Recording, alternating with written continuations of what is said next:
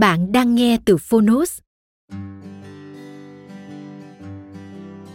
Để có trải nghiệm nghe tốt nhất, hãy trở thành hội viên Phonos. Bạn sẽ được tiếp cận kho thư viện hơn 1.000 sách nói có bản quyền. Ở podcast này, chúng tôi chia sẻ chương một của những tựa sách thuộc chủ đề sức khỏe tinh thần và thể chất. Nếu bạn muốn chăm sóc thật tốt cho cơ thể, tìm sự bình yên cho nội tại và vun đắp cho tâm trí, podcast Sức khỏe thân tâm trí chính là dành cho bạn.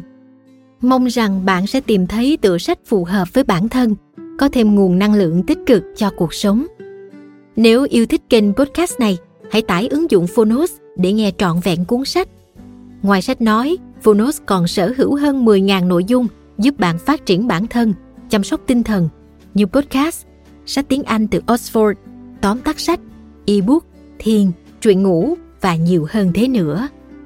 Thông tin chi tiết tại phần mô tả. Còn bây giờ, hãy cùng lắng nghe cuốn sách hôm nay.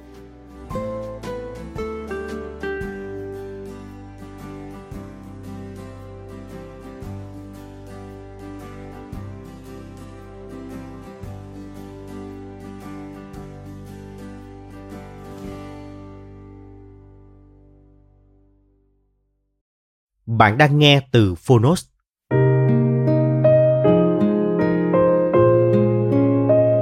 Ta vui, đời sẽ vui. Cuốn sách truyền cảm hứng cho các bạn trẻ. Tác giả Nguyễn Mạnh Hùng. Độc quyền tại Phonos. Thái Hà Books.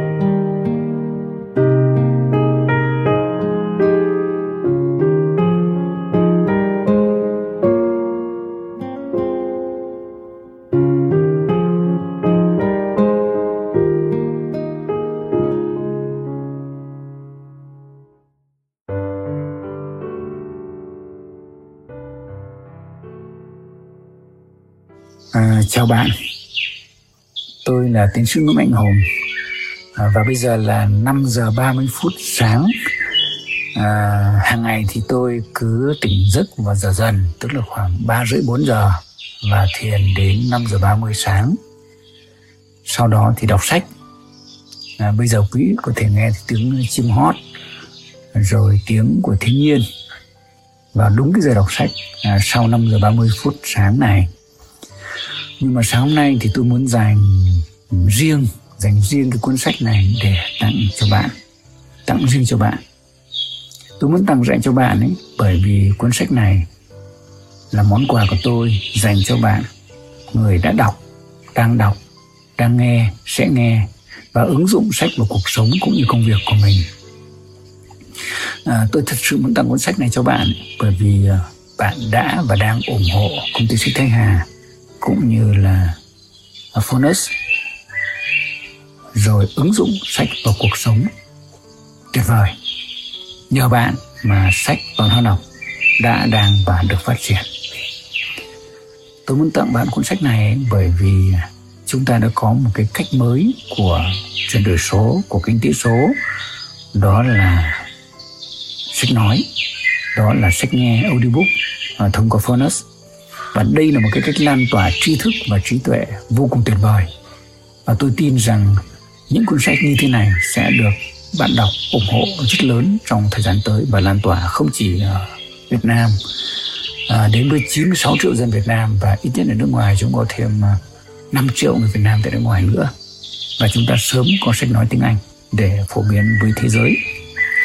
À, tôi muốn tặng cuốn sách này cho bạn ấy bởi vì bạn đã ủng hộ cái nền kinh tế số đã giúp chúng ta à, chung tay với chuyển đổi số và kinh tế số.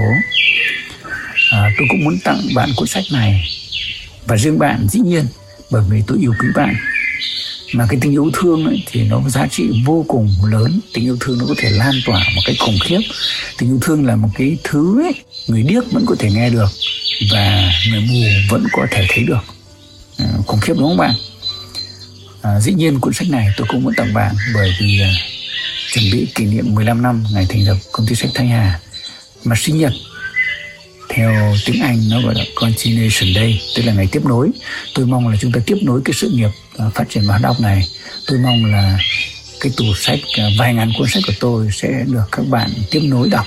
Và tôi mong là các bạn tiếp nối với chúng tôi à, với Thai Books và Furnace để mang tri thức đến với tất cả mọi người, đến từng người.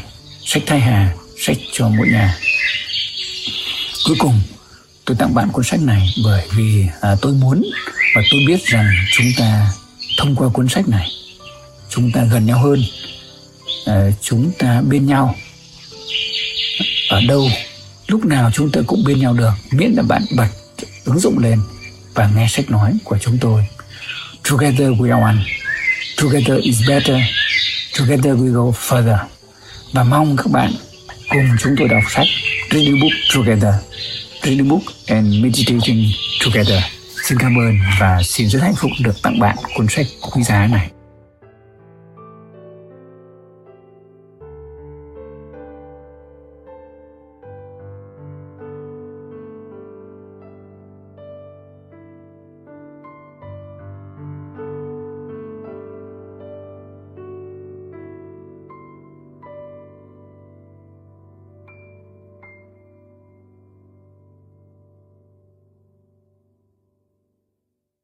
Lời giới thiệu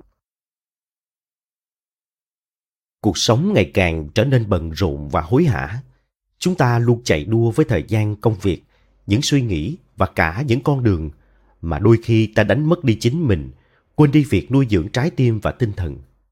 Tôi tin rằng đã có lúc bạn từng cảm thấy băn khoăn và tự hỏi niềm vui trong công việc và cuộc sống của mình là gì? Ý nghĩa thật sự của cuộc đời mình là gì đây? Là một tập hợp những câu chuyện kể đầy lôi cuốn thiện lành và truyền cảm hứng với những cảm thức thâm trầm về hạnh phúc, với sự khám phá về bản ngã đích thực. Ta vui, đời sẽ vui, mang lại niềm phấn khích lớn lao cho bất cứ ai mong muốn sống một cuộc đời ý nghĩa, đầy niềm vui trên hành trình tìm về với chính mình. Trong mỗi câu chuyện thầy kể, thầy không cố đưa vào trong ta một triết lý hay một lối sống nào đó. Tất cả những gì thầy làm là khích lệ ta tự khám phá ra những gì là thực, đúng và đẹp trong đời sống. Còn hình thức giáo dục nào tốt hơn không? Và nối kết với các trang sách này không bằng chữ in, bằng câu chuyện, nhưng bằng tinh thần, tình yêu, bầu nhiệt huyết qua hơn 20 năm, thầy không ngừng đi đây đi đó để giúp giải phóng những con tim, giúp cho thế hệ trẻ biết nhìn sâu, yêu thương và chuyển hóa thân tâm. Mong rằng với ta vui đời sẽ vui, mầm yêu thương thiện lành và niềm hy vọng sẽ tràn ngập trong trái tim mỗi bạn đọc. Và hãy để nguồn năng lượng đó trở thành người bạn đồng hành của bạn trên hành trình tìm về với chính mình, để có được niềm vui, niềm hạnh phúc và bình an trong từng phút giây của cuộc đời. Nguyễn Cảnh Thi, quản lý và điều hành thị trường dự án Cà phê Đê Nam, công ty cổ phần hàng tiêu dùng Masan, tập đoàn Masan. Lời nói đầu Cuốn sách năm mới ta cũng mới ra đời ngay trước Tết kỷ hợi 2019, viết riêng cho các học trò bao thế hệ của tôi trong gần 20 năm nay. Đây là những câu chuyện tôi đã được nghe, được đọc từ rất nhiều nguồn tại nhiều nước trên thế giới. Những câu chuyện rất thú vị và là những bài học mà tôi nghĩ rằng sẽ làm các học trò của mình thức tỉnh, tự làm mới mình và chuyển hóa. Thật bất ngờ rằng cuốn sách nhỏ truyền cảm hứng cho các bạn trẻ lại được đón nhận nhiệt thành đến vậy. Hai ngàn cuốn được in ra đã hết veo. Rất nhiều bạn thỉnh với số lượng lớn, từ vài chục cuốn đến vài trăm cuốn để lì xì nhân dịp năm mới. Hạnh phúc làm sao? Nhiều em học trò cũ của tôi gọi điện, gửi email đến để nhắc lại những câu chuyện khác mà tôi đã kể và giảng từ năm 2000 đến nay. Mong muốn tôi xuất bản cuốn tiếp theo. Nhiều bạn lại đề xuất tái bản và đổi tên cuốn sách năm mới ta cũng mới, thành ngày mới tự làm mới, với mong muốn có thể làm mới mỗi ngày. Bởi các em là học trò của tôi, nên mong muốn như vậy. Thể theo nguyện vọng của các em, chúng tôi quyết định tái bản có bổ sung theo đúng góp ý của các em và xuất bản tập 2 của cuốn sách với tên sách Ta vui, đời sẽ vui. Thế mới biết học trò quan trọng thế nào. Thế mới biết tư vấn và góp ý của bạn đọc quý giá đến chừng nào. Tôi yêu quý những học trò của mình vô cùng. Yêu quý đến mức từ năm 2008 lập ra vườn yêu thương mà lúc đầu còn có tên là quả đâm thép Tôi đã thực sự dùng toàn tâm, dùng hết kiến thức và trải nghiệm của mình để giảng dạy chia sẻ cho các em. Mỗi câu chuyện tôi kể luôn được các em nhớ và mang đi kể lại. Cứ thế mà lan truyền. Sau này tôi mới phát hiện ra rằng giảng bài qua các câu chuyện rất cuốn hút. May thay sau này tôi lại có thêm nhiều học trò thông qua các khóa đào tạo, các buổi giảng ngắn, các chương trình được đăng trên YouTube, trên các báo và đặc biệt là có gần 40.000 bạn theo dõi trên Facebook. Thật tuyệt vời. Tôi giật mình khi biết số lượng người bị bệnh tật, ốm đau, căng thẳng, stress quá nhiều. Nếu chúng ta không vui, thì đời không thể vui được. Nếu các bạn trẻ biết cách cảm nhận niềm vui mỗi ngày, thì đời sẽ tự vui. Nếu các học trò của tôi và các bạn trẻ không vui, không có sự bình an, thì làm sao chúng ta giúp được cho gia đình, cơ quan, mọi người xung quanh ta vui và an bình được? Tôi giật mình. Trách nhiệm xây dựng một xã hội vui vẻ đã thực sự cấp bách rồi. Mỗi học trò của tôi, mỗi bạn trẻ cần vui để đời vui. Thầy Hùng đang rất mong rằng biết đâu một vài câu chuyện nào đó trong cuốn sách Ta vui đời sẽ vui sẽ mang lại niềm vui và sự thay đổi cho em. Hay biết đâu chỉ một câu chuyện trong cuốn sách nhỏ này làm em giật mình và thay đổi. Mong lắm. Nhân dịp xuất bản sách, thầy Hùng muốn em, người bạn trẻ đang học vui mỗi ngày, hòa mình vào thiên nhiên, vui đùa trong gió mát, thưởng thức hoa thơm mùa xuân, nhẹ nhàng tắm mình trong nắng mới. Niềm vui tự đến. Thầy cũng muốn em thả lỏng toàn thân, buông thư toàn thân khi nghe sách. Nghe để tâm trạng em hoàn toàn thoải mái, để niềm vui nhẹ nhẹ xuất hiện. Đây là một cách nạp năng lượng tuyệt vời. Chúc em cảm nhận thật rõ vẻ đẹp và mùi thơm của những bông hoa, sự kỳ diệu của cuộc sống này. Còn bây giờ, bình an và mỉm cười cùng nghe sách nào. Nguyễn Mạnh Hùng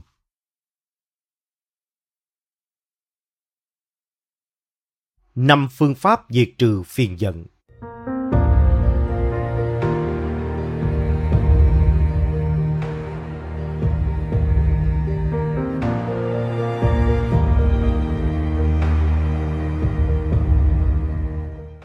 Các em đã yêu cầu thầy hướng dẫn cách diệt trừ sân hận, tức giận, bất như ý. Thay vì một bài giảng, thầy xin mời chúng ta nghe một bản kinh nhé. Nhớ nghe chú tâm để sau đó còn phân tích, suy ngẫm và ghi nhớ để thực hành đấy nhé. Đây là những điều tôi đã được nghe. Hồi Bụt còn cư trú trong tu viện cấp cô độc, rừng Thắng Lâm, tại thành Xá Vệ. Hôm ấy, tôn giả Xá Lợi Phất nói với các vị khất sĩ. Này các bạn đồng tu, hôm nay tôi muốn chia sẻ với các vị về năm phương pháp diệt trừ phiền giận. Xin các bạn lắng nghe và chiêm nghiệm. Các vị khất sĩ vâng lời và lắng nghe. Tôn giả xá lợi Phất nói, Năm phương pháp diệt trừ phiền giận ấy là những phương pháp nào? Đây là phương pháp thứ nhất. Này các bạn, nếu có một ai đó mà hành động không dễ thương, nhưng lời nói lại dễ thương, thì nếu là kẻ trí mà mình lại sinh tâm phiền giận người đó, thì mình phải nên biết cách quán chiếu để trừ bỏ cái phiền giận ấy đi. Này các bạn tu, Ví dụ có một vị khất sĩ tu theo hạnh A Lan Nhã, ưa mặc y phấn tảo. Một hôm đi qua đống rác bẩn có phân, nước tiểu, nước mũ và các thức dơ giấy khác. Trông thấy một tấm vải còn lành lặn. Vị ấy dùng tay trái cầm miếng vải lên và lấy tay phải căng nó ra. Thấy miếng vải chưa bị rách thủng mà cũng không bị phân, nước tiểu, nước mũ và các chất dơ bẩn khác dính vào. Vị ấy liền xếp miếng vải lại cất lấy, đem về nhà để giặt sạch và may chung với các tấm vải khác làm y phấn tảo. Cũng như thế, này các bạn tu, khi có một người mà hành động không dễ thương, nhưng lời nói còn dễ thương, thì ta hãy đừng để tâm nghĩ tới hành động của người ấy, mà chỉ nên chú ý tới lời nói dễ thương của người ấy, để có thể dứt trừ sự phiền giận của mình. Người có trí phải nên thực tập như vậy đây là phương pháp thứ hai. Này các bạn, nếu có một ai đó mà lời nói không dễ thương, nhưng hành động lại dễ thương, Thì nếu là kẻ trí mà mình lại sinh tâm phiền giận người đó, thì mình phải nên biết cách quán chiếu để trừ bỏ cái phiền giận ấy đi. Này các bạn tu, ví dụ như cách thôn xóm không xa, có một hồ nước sâu, nhưng mặt nước lại bị rêu cỏ che lấp. Lúc bấy giờ có một người đi tới gần hồ. Thân đang bị sự đói khát và nóng bức hành hạ. Người ấy cởi áo để trên bờ hồ, nhảy xuống, dùng hai cánh tay khoát rêu cỏ ra và khoan khoái mặc tình tắm rửa và uống nước mát dưới hồ. Cũng như thế, này các bạn tu, khi có một người mà lời nói không dễ thương, nhưng hành động lại dễ thương, thì ta hãy đừng để tâm nghĩ tới lời nói của người ấy, mà chỉ nên chú ý tới hành động dễ thương của người ấy thôi, để có thể dứt trừ sự phiền giận của mình. Người có trí phải nên thực tập như vậy. Đây là phương pháp thứ ba. Này các bạn, nếu có một ai đó mà hành động không dễ thương, lời nói không dễ thương, nhưng trong tâm vẫn còn có chút dễ thương, thì nếu là kẻ trí mà mình lại sinh tâm phiền giận người đó, thì mình phải nên tìm cách quán chiếu để trừ bỏ cái phiền giận ấy đi. Này các bạn tu, ví dụ, có một người đi tới một ngã tư kia, kiệt sức, khát nước, thiếu thốn, nóng bức và phiền muộn. Tại ngã tư ấy có một vết chân trâu, trong ấy còn động lại một ít nước mưa. Vị này nghĩ, mặc dù nước trong lỗ chân trâu ở ngã tư đường này rất ít, nhưng nếu ta dùng tay hoặc lá cây để lấy, thì ta sẽ có thể khiến cho nó đục ngầu lên và sẽ không uống được. Do đó, sẽ không thể trừ bỏ được sự khát nước, thiếu thốn, nóng bức và phiền muộn trong ta. Vậy, ta hãy quỳ xuống, tay và đầu gối áp sát đất, dùng miệng mà uống nước trực tiếp. Người ấy liền quỳ xuống, tay và đầu gối áp sát đất, đưa miệng vào lỗ chân trâu mà uống. Cũng vậy, này các bạn tu, khi thấy một ai đó mà hành động không dễ thương và lời nói cũng không dễ thương, nhưng trong tâm vẫn còn có chút ít sự dễ thương, thì ta hãy đừng nên để tâm nghĩ tới hành động và lời nói không dễ thương của người ấy, mà hãy nên chú ý tới cái chút ít sự dễ thương còn có trong tâm người ấy thôi, để có thể dứt trừ được sự phiền giận của mình. Người có trí phải nên thực tập như vậy. Đây là phương pháp thứ tư.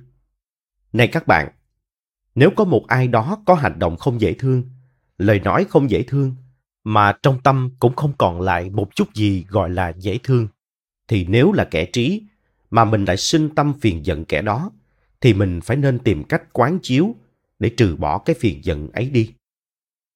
Này các bạn tu, ví dụ như có một kẻ đi xa, trên con đường dài nửa đường bị bệnh, khốn đốn héo hắt cô độc, không bạn đồng hành. Thôn xóm phía sau đã lìa bỏ lâu rồi, mà thôn xóm phía trước cũng còn cách đó rất xa. Người đó đang lâm vào tình trạng tuyệt vọng, biết mình sẽ chết ở dọc đường. Trong lúc ấy có một người khác đi tới. Thấy được tình trạng này, liền ra tay cứu giúp. Người ấy dìu người kia tới được thôn ấp phía trước, chăm sóc chữa trị và chu toàn cho về các mặt thuốc thang và thực phẩm. Nhờ sự giúp đỡ ấy mà người kia thoát nạn. Sở dĩ người kia thoát nạn, đó là nhờ ở lòng thương xót và lân mẫn của người này. Cũng như thế, này các bạn tu, khi thấy một ai đó mà hành động không dễ thương, lời nói không dễ thương, mà trong tâm cũng không còn lại một cái gì có thể gọi là dễ thương hết, thì ta phải phát khởi tâm niệm này. Một người hành động không dễ thương, lời nói không dễ thương, mà tâm ý cũng không dễ thương, là một người rất đau khổ. Người này chắc chắn đang đi về những nẻo đường xấu ác cực kỳ. Nếu không gặp được thiện tri thức, thì người ấy sẽ không có cơ hội chuyển hóa và đi về các nẻo đường hạnh phúc. Nghĩ như thế, ta mở được lòng thương xót và lân mẫn, diệt trừ được sự phiền giận của ta và giúp được cho kẻ kia. Người có trí phải nên thực tập như thế. Đây là phương pháp thứ năm. Này các bạn, nếu có một ai đó mà hành động dễ thương, lời nói cũng dễ thương, mà tâm ý cũng dễ thương, thì nếu là kẻ trí mà mình lại sinh tâm phiền giận hoặc ganh ghét với kẻ đó, thì mình phải nên tìm cách quán chiếu để trừ bỏ cái phiền giận ấy đi. Này các bạn tu, ví dụ, cách ngoài thôn xóm không xa, có một cái hồ thật đẹp. Nước hồ đã trong, lại ngọt. Đáy hồ sâu mà bằng phẳng. Bờ hồ đầy đặn, cỏ xanh mọc sát quanh hồ. Bốn phía cây cối xanh tươi cho nhiều bóng mát. Có một kẻ kia đi tới bên hồ, khát nước, phiền muộn, nóng bức, mồ hôi nhễ nhại. Người ấy cởi áo để trên bờ hồ, nhảy xuống, khoan khoái, mặc tình tắm rửa và uống nước. Tất cả sự nóng bức, khát nước và phiền muộn của mình đồng thời tiêu tan hết. Cũng vậy, này các bạn tu, khi thấy một người mà hành động dễ thương, lời nói dễ thương, mà tâm địa cũng dễ thương, thì ta hãy nên nhận diện tất cả những cái dễ thương của người ấy về cả ba mặt, thân, khẩu và ý, mà đừng để sự phiền giận hoặc ganh ghét xâm chiếm ta. Nếu không biết sống hạnh phúc với một người tươi mát như thế, thì mình thực không phải là một người có trí tuệ. Này các bạn tu, tôi đã chia sẻ với quý vị về năm phương pháp dứt trừ sự phiền giận. Sau khi nghe tôn giả xá lợi Phất nói, các vị khất sĩ vui mừng tiếp nhận và hành trì theo. Các em biết không, kinh này được dịch từ kinh Thủy Dụ, kinh thứ 25 của bộ Trung A Hàm, 26, tạng kinh Đại Chính. Kinh tương đương trong tạng Pali là kinh Agatavinada của Tăng Chi Bộ, Agutana Rikaja, chương 3, Pháp Cú 186.